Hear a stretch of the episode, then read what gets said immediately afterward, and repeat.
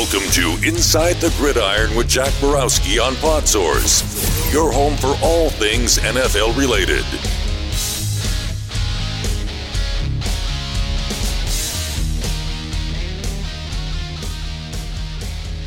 Welcome to Inside the Gridiron on Podsource. I'm your host, Jack Borowski. On this episode, we are fortunate to be joined by Ron Slavin. Ron is currently an agent for Sports Stars, one of the top football agencies in the country. Ron, thanks for joining me on the podcast. No problem. All right. Now, first, Ron, you've been in this business for a long time, have had a lot of high draft picks, plethora of second contracts. But when thinking back to the start of your career, how did you first get into the agency business? Um, so I always was a, more of a basketball guy. I mean, I've loved football, but basketball was my sport. I went to a high school where basketball was kind of the thing. And uh, I wanted, so when I went to school, I wanted to be an NBA agent. That was kind of my first thought. Well, really, when I first went to college, I wanted to be a, a, a teacher and a coach. But then as I got into school more and realized that being a high school basketball coach probably wasn't going to be very lucrative for me, I decided that, you know, I want to be an, an NBA agent. Um, I ended up through a family friend interviewed with the Cleveland Cavaliers, and I thought I was going to go work for the Cavaliers, but the guy who hired me um, retired. So I moved back to Madison, Wisconsin. Was working at a health club, and met an attorney who had a couple guys in the NFL. And I told him that I think I could help him get more players. And he kind of blew me off for probably six months, and then I talked him into um, giving me an opportunity and I befriended Ron Dayne, who ended up winning the Heisman Trophy in 1999. I thought Ron was going to be the guy that was going to kind of be my first client. And I thought, oh, this is easy. You know, first guy I'm ever going to represent to be a top 15 pick, Heisman Trophy winner. Um, but then when we went to go sign him, um, his uncle and high school principal got involved. So then they ended up representing Ron. Um, so it was a pretty humbling experience right from the start. And it's been 20 years of a lot of ups and downs. It's definitely a roller coaster um, occupation. I know there's millions of people that want to get into the business, but at the end of the day, you, you got to have a the ability to brush off the things that happen that are going to bring you down, like the Ron Daynes of the world, and but then also, you know, having high draft picks and seeing guys being late round draft picks or undrafted guys get second contracts the ups and downs of it all, you know, kind of all even it out at the end. Right. And you mentioned how it's such a difficult business and recruiting is hard. So, for us on the other side who aren't agents, what is the recruiting process like for an NFL agent? Um, well, when I first got into business, I just recruited everybody I could. I wasn't married, didn't have kids, didn't really have anything else to do but recruit as many guys as you can. So I was trying to get as many kids for the draft as I could. Um, as I've grown in the business, I real you know you realize that it's not about quantity; it's more about quality. And if you want to make a profit, you want to get top 100 players because you have to spend a lot of money on training and their housing and their car and massages and meals and all these other expenses. So um, when I first started, I recruited a ton of guys and the training business and everything wasn't as big of a deal, and you didn't have to give these guys per diems, and because most kids that stayed at school lived off their scholarship check and got trained by the by the school trainer. But now everybody goes to these training facilities. So um, to answer your question on the recruiting part of it is, I just try to recruit three to four top 100 players. It doesn't always work out that they go in the top 100. I might see them as top 100 players, um, like a guy like Charles Leno, the left tackle. I thought for sure he'd be a top 100 guy. He ended up falling to the seventh round, but you know now he's in the Pro Bowl this year. So you have to either one trust your own ability to scout a player, and whether or not a team drafts him the top 100, know that he's a top 100 talent and a guy that can make it to the second contract. Um, so recruiting, you get scouting reports, national scouting reports um, before the season starts. Usually, actually, actually right after the draft um, and then kind of figure out what area you want to recruit in. If you have any sort of connection to that player, I like to have some sort of connection to the player just because I feel like that makes it easier walking into a room than just cold calling on somebody that has no idea who you are, has no idea anybody you represent. Um, that's why I've I have nine players out of Boise State. I just stuck to those relationships at a certain school. I used to have a bunch of kids out of Arizona for a while, um, so I, li- I just like to do it that way. A lot of agents will just recruit as many guys as they can, and they'll just cold call everybody, and then hopefully narrow it down in the end. But the way that I like to do it is, like I said, try to aim for three or four guys who I think are top 100 type talents, and guys that I see that can play in the league for seven to ten years. And Ron, you mentioned how Charles Leno, a, a, lot of Boise guys, when I was researching, it was interesting. A lot of your really successful clients went to Boise. Boise, Idaho is not the easiest place to get to. So, like, what led you to recruit at Boise? A follow up to that is like, what do you attribute to your success at that school? So, in 2008, I represented Antoine Cason, who ended up being a first round pick with the San Diego Chargers. He had a friend that was at Boise State, Orlando Scandrick. And, and Antoine said that Orlando wanted to talk to me, and I said, well, let me make some phone calls first. And I called around, and people told me that Orlando should go back to school. He's probably not ready to come out, not physically as a player, but immature and needed to grow up a little bit. Next thing I know, Orlando comes out, signs an agent, fired that agent, hired another agent, went through the draft process, ended up falling to the fifth round. And then after the draft, Orlando called me and said, you know, you're the only guy that didn't lie to me. Um, so I ended up signing Orlando, and then once I got Orlando, um, he was a good friends with Jeron Johnson. So then I got Jeron, and then Jeron was tight with George Iloka. George Iloka was tight with Leno and Jamar Taylor. Jamar Taylor was tight with Darian Thompson.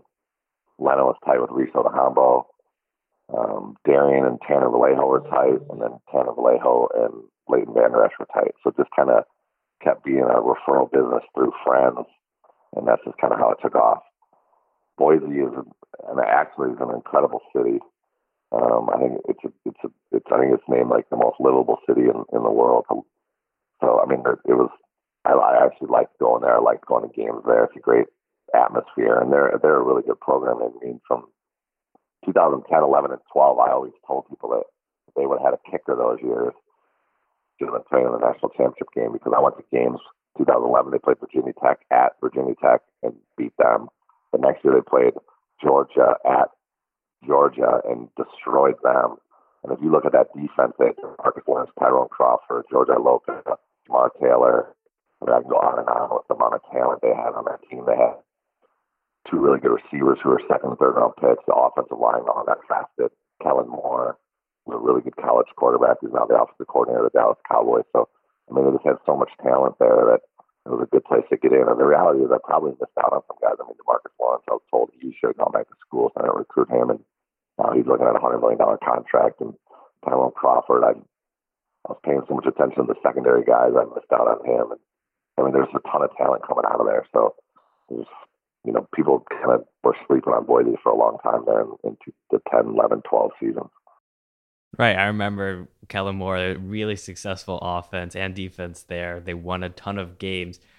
So with like players like Demarcus Lawrence, guys I'm mentioning Orlando Scandrick, how some say he should have gone back to school.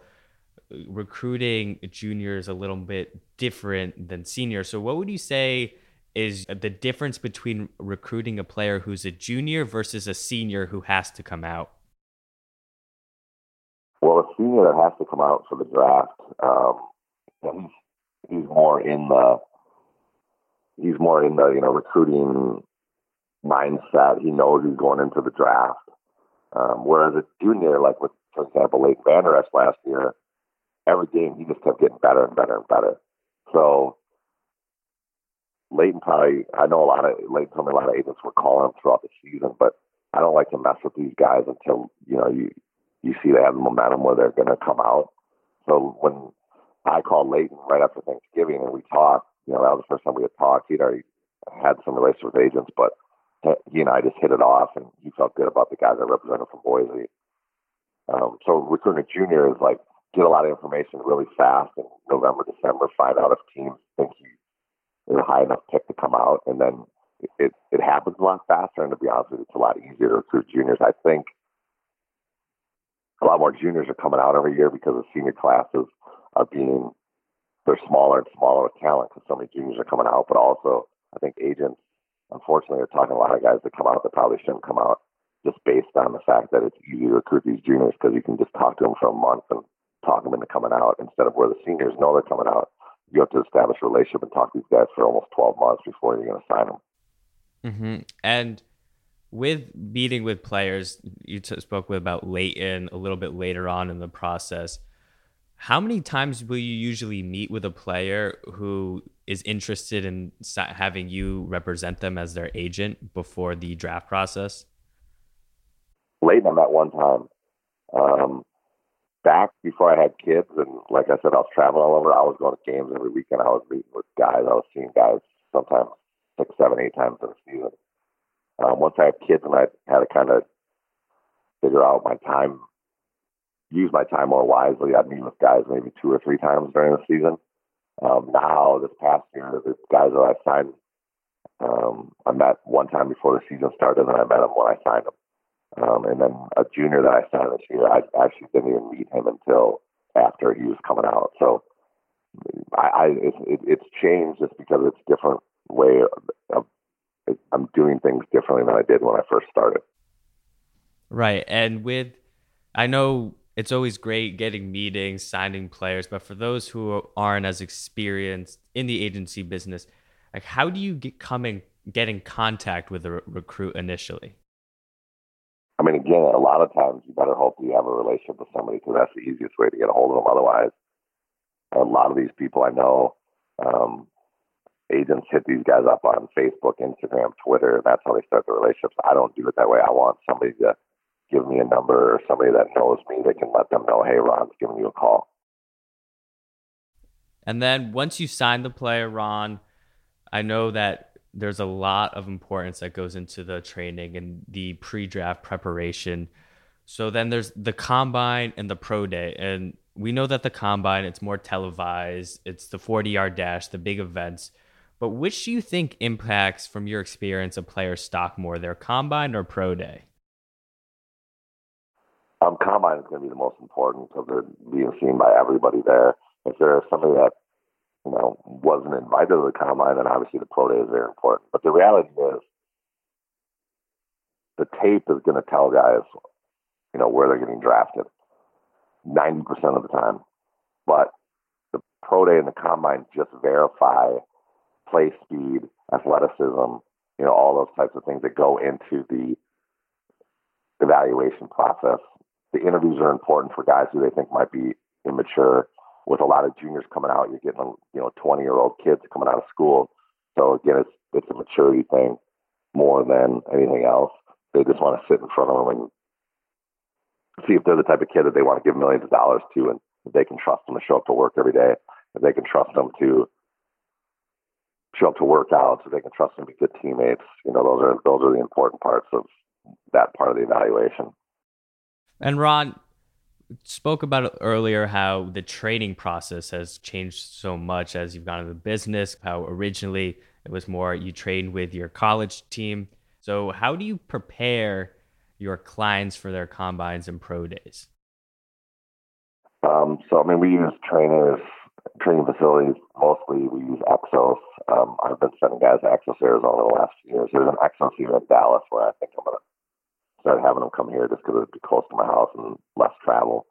Um, but to be honest with you, I'm not a big fan of any of the training facilities. I, I think more or less you're paying thirty thousand dollars to make sure your guys are eating right and working out every day, and someone's keeping an eye on you. It's more or less like a thirty thousand dollar daycare uh, babysitter.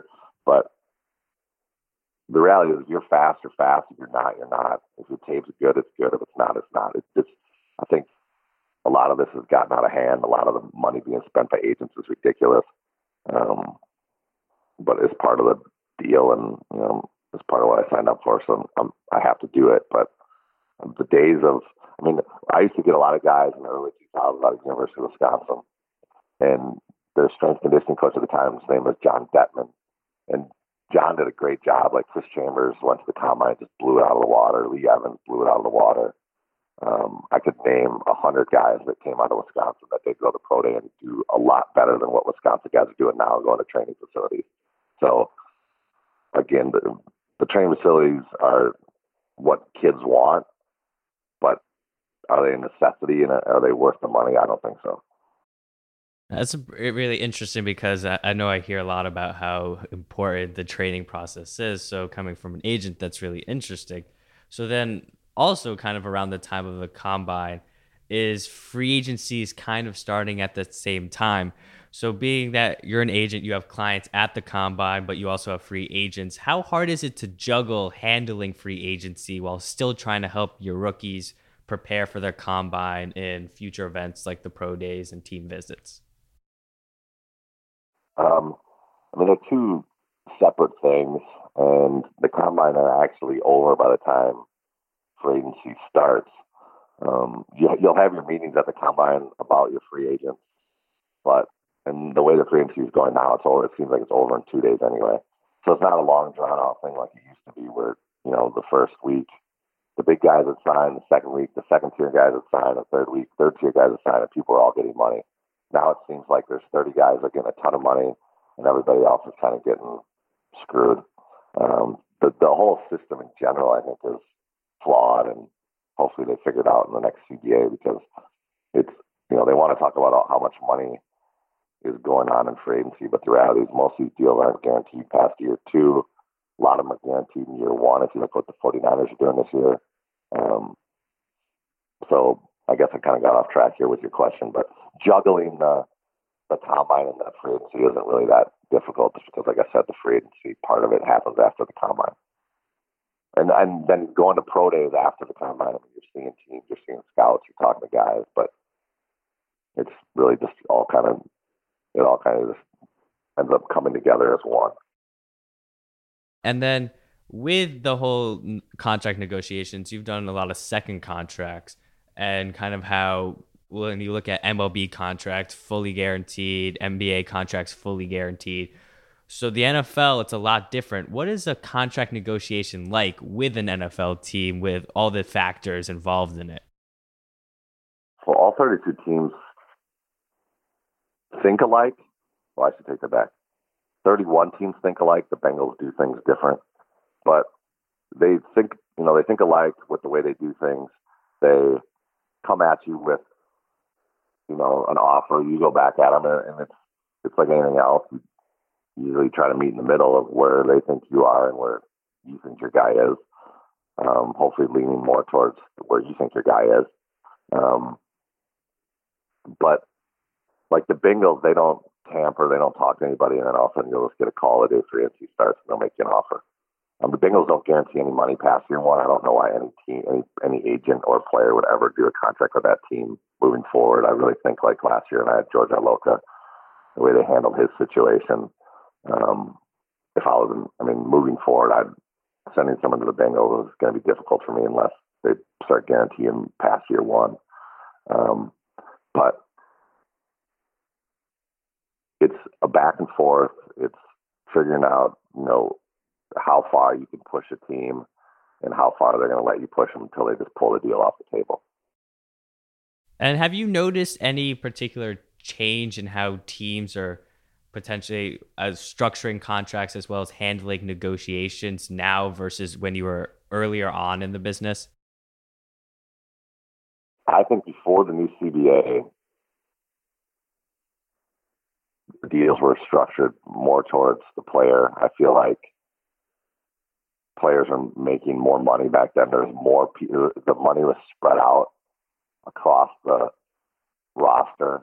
Where since the new CBA was signed, they pay six to eight guys more than ten million dollars a year, and the rest of the roster they're trying to make up with guys on their rookie contract.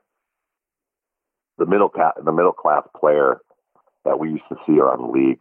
Um, I represented them. Some guys who played 10 or 11 years in the league, Clint Kriewaldt and Aaron Steckers of the world you know, they'd make between a million and two million dollars for five, six, seven years as backup special teamers, core players though on the team. I mean, they both won Super Bowl rings because they're important pieces of the puzzle for Tampa and the Steelers to win a Super Bowl. Um, those guys are gone, and you know, the AAF is probably going out of business, it sounds like, and they're struggling to find guys, developmental league. But, you know, the, the, a lot of those guys in that in the AAF are probably guys that can be, you know, core players that make one to two million dollars, but they're just not making anymore because the the way the league is structured now and with the new CBA and the way things turned out with the rookie deals rookie rookies are so cheap that they'll try to have the rosters be leaned heavily towards having guys on the rookie contracts so they could save money to pay the quarterback 30 million bucks and their pass rusher 20 million bucks and their left tackle 15 million bucks and one of their corners 15 million bucks and you know, I named five positions and there's a large portion of the salary cap. And then, kind of based on how things are changing with the new CBA and how contracts in general are changing, what would you say are the benefits to signing a contract extension with a team instead of waiting until free agency? The benefit of signing with a team isn't always going to be financial. It's going to be that you're re-signing with a team that either drafted you or brought you in early on. They have a commitment to you. The, the front office knows you. The scouting department knows you. The training staff knows you the benefit of the familiarity with the organization, I think helps.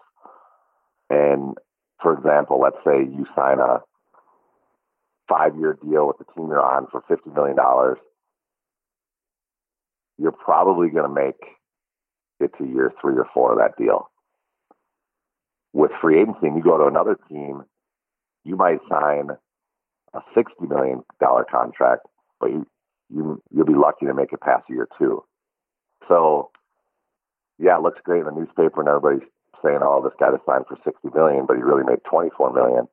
Where the guy who stayed with his team and signed a five-year deal for fifty million, and he's more than likely making years three, maybe four. Well, now you're talking thirty to forty million dollars. So would you rather have thirty to forty million dollars over three or four years, or you have twenty-four over two? Um, and then usually those guys that you know get cut from those teams, and they go take a three, four million dollar contract. So at the end of the day, staying with your team, if you can get a good number and a fair number, I think makes a lot of sense. I know there's people on, you know, all the Twitter geniuses and, and there's guys out there that used to work in the league that are like, why would anybody resign with their own team? There's so much money out there in free agency, but that so much money in free agency isn't always better and financially over the long term. They might not make as much money as if they stay with their own team. Yeah, and Ron, I, I, know hearing it from an agent, like I, I see everything ESPN, all these different analysts kind of saying, just wait till free agency, you're going to sign these mega contracts. Hearing it from an agent, you start to realize how it's a lot different than five years 60 because you could end up making only two years 24. So then also kind of what I'm interested in knowing because I've spoken to a few GMs and things of that nature, and I've gotten to know that you have close relationships with GMs and scouts around the league. How important is that for an agent, and how did you end up getting in that position? Um, I just think I've built relationships over time, um, and I think I'm pretty trustworthy, and they know that when I'm telling them something, or if I hear something um, around the league that it's probably factual. Um, I go to the combine and talk to these teams. It's not about what I think my players are going to make, but what I think the market's going to be. Um, I think they know. They think they. I think they know that I have a pretty good sense of what guys are going to make or what players on the league are worth. Um, but it's just developing. It's like any business. Nothing is different. Um, it's just the longer you're in it, the better relationships you build, and hopefully you've built up enough trust with enough people that they know they can trust you and you can trust them and you guys can you know work together on contracts or if something's going on with the player and you need to help them um, that they can work together and make sure that player gets any help they need. I mean, all those things come into play when you're dealing when you're working in this business. And Rod, kind of switching gears a little bit here. I mentioned it in the intro how now you're with Sports Stars, which is a huge agency in general, what's the process like when switching agencies? Um, well, with me, with the reason I joined Sports Stars is I felt like I, in the recruiting process, I wasn't losing in recruiting some of these guys because of who I was or the way I did business. I was losing because they they would tell me, you know, I had some parents tell me, well, there's no way you can handle everything yourself. Even though I've been doing it for as long as I have, and I have handled everything. They wanted me to have, you know, marketing people behind me. They wanted to have back office people behind me, and doing this as long as I have, and and knowing the way a lot of these agents operate. I'm the one agency that I knew did things the right way and and did things the way I did things and operated the way I operated with Sports Stars. And the reason I went to work with Sports Stars is their back office is solid. Um, they have four man marketing department. Um, it's just made my life easier because I can pass some things off sometimes instead of me thinking I have to do everything myself. It's it's really not. It probably wasn't realistic, and maybe those parents were right that I couldn't handle it all. But um, now that I have the back office, I just don't think anybody can do a better job than I do, and nobody can take care of things the way I do it. Nobody really operates the way I operate with being upfront and honest, and I'm a no BS human being. And, and unfortunately, in my business, there's too many guys that one either aren't capable of telling the truth, or two aren't capable of seeing the truth. Yes, and I know that that's a strategy that's really important, and I know that families, parents, a lot of people are getting involved in when a college player is searching for an agent. And I know it's one of those businesses where there's not a ton of information out there. So, what should college players be looking for when hiring an agent? Well, everybody's got their own preferences, what they want, and and at the end of the day, the the most important part, hopefully, for a college guy coming out is they want to play as long as they possibly can and, and earn a really good living for as long as they possibly can. It's something hopefully that they love. And you have to love this game to play in the NFL. It's a really hard business. And I know it's, you know, NFL stands for not for long and all these other things that people say, but it's real. And the average NFL occurs three and a half years for a reason. Um, a lot of these guys are really talented football players, but a lot of them don't know and haven't been taught life skills. They go to these big football programs and they aren't taught anything but their offense or defensive scheme. They go to class, kind of. They have people that help them with their homework. They have them. They have people that are preparing all their meals. They have people that grocery shop for them. So they really don't have the life skills that they need to be successful playing football. And hopefully, they want to sign with someone who's going to help them attain those life skills. They're going to they're going to sign with somebody who's going to help them understand what's important and what's not, um, and I feel like that's something that I am. Um, I know there's some angry players out there and, that and uh, you know attack the agents and attack the union and attack everybody else and and they want to do their own contracts, they want to do their own stuff. But to me, I would if I'm going to hire anybody um, to handle if I'm gonna if I'm gonna get heart surgery, I'm gonna ha- I hopefully I'm gonna hire the best heart surgeon in the world. If I'm gonna have brain surgery, hopefully I'm gonna hire the best brain surgeon in the world. I would hope that if you're going to get a contract done by somebody, you're going to hire the best lawyer in the world to do your contract. And hopefully, you're hiring an agent who is the best person at managing everything outside of football for you. Because I think that's the most important thing about being an agent is somebody who's going to handle everything outside of football. Because if you can focus on football and you can focus on being the best you can be on the field, you're going to be successful. I know injuries come into play. I know other things come into play that can stumble guys, but the reality is, if people are focused on football, they're not worried about their social life. They're not worried about, you know, relationships. They don't let their family get too involved other than being, you know, I always tell dads and moms, like, don't worry about being anything but be their dad or but be their mom. You don't need to be their manager. You don't need to be their their financial advisor. Like stick to what you're trained at doing. Stick to what you know. And if everybody around them can work together and do it like that, you're gonna have success. So again, another long-winded answer, but players coming out need to find people that are going to work for them and help them become not just better players, but better people. And when I say handle everything, when I'm handling things outside of football, I'm also hopefully educating them and letting them know what needs to be done or what what process of getting a mortgage or getting a car loan or getting insurance, all those things walk them through that process. And now Ron, that's exactly where I think a lot of high schoolers, college students don't we don't really understand that much about the agency business, what it takes, how you have to manage everything outside of football. Now you're an established, really successful agent. So what would you feel is most beneficial for a college student to study and to do outside of school in order to become a successful agent? I think, and this is no shot at your generation, but when I grew up, I didn't have the cell phone, I didn't have the iPad, I didn't have the computer to stare at all day long.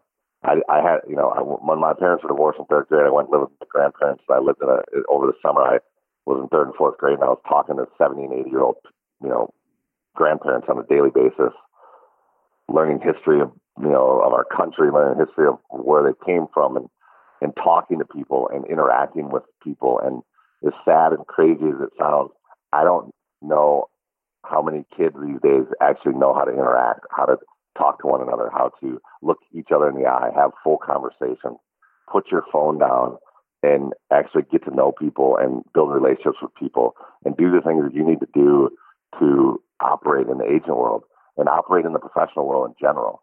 Um, I took my son to get a haircut yesterday, and three boys come in. They're all high school boys. I think they're all brothers. Their dad brought them in all to get haircuts. All three of them had their iPhones in their hand. None of them talked to anybody, and everybody stared at the screen the entire time. they're sitting in the waiting area and then getting haircuts. To me, that is a sad sign of what's to come for that for this generation. And and I think the the kids who are going to be successful the kids that get out there and, and interact with adults and interact with people and have conversations and put their phone down and and you know get off of your computer screens, get off of your video games, get off of the things that really don't matter, and and interact with human beings again. And I think that is the the best advice I can give because if you can pick up the phone and you can have a conversation with somebody, or if you can go meet somebody face to face and look them in the eye and shake their hand and and build a relationship that way, those are the people I think can still recruit because the same kids that I'm complaining about and telling you, you know, how to become a good agent are the same kids that are playing football too. You know, all my players I represent now, they're staring at their phones all the time. And I understand that that's the way that they communicate. But I think to build a relationship and get people to have interpersonal skills, again, is just getting people face to face and having those conversations and being able to talk to people and being able to take criticism, being able to take um, encouragement, you know, all these things that come within a conversation. That is probably the most important thing. And, and know how to handle things for people, take care of things for people. Right, exactly. That's definitely something that I know is an important part. And I've heard that from a lot of people in the NFL. You got to be able to build relationships. And our generation isn't really doing that. Well, that was Ron Slavin of Sports Stars. I appreciate having you on and hearing all of your insight. And good luck the rest of free agency and the draft. Thanks.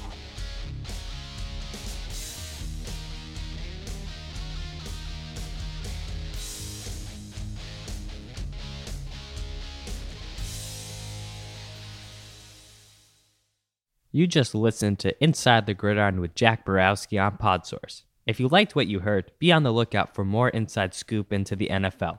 Also, follow the show on Twitter at the gridiron underscore NFL for all things football related. This is Jack Borowski, signing off.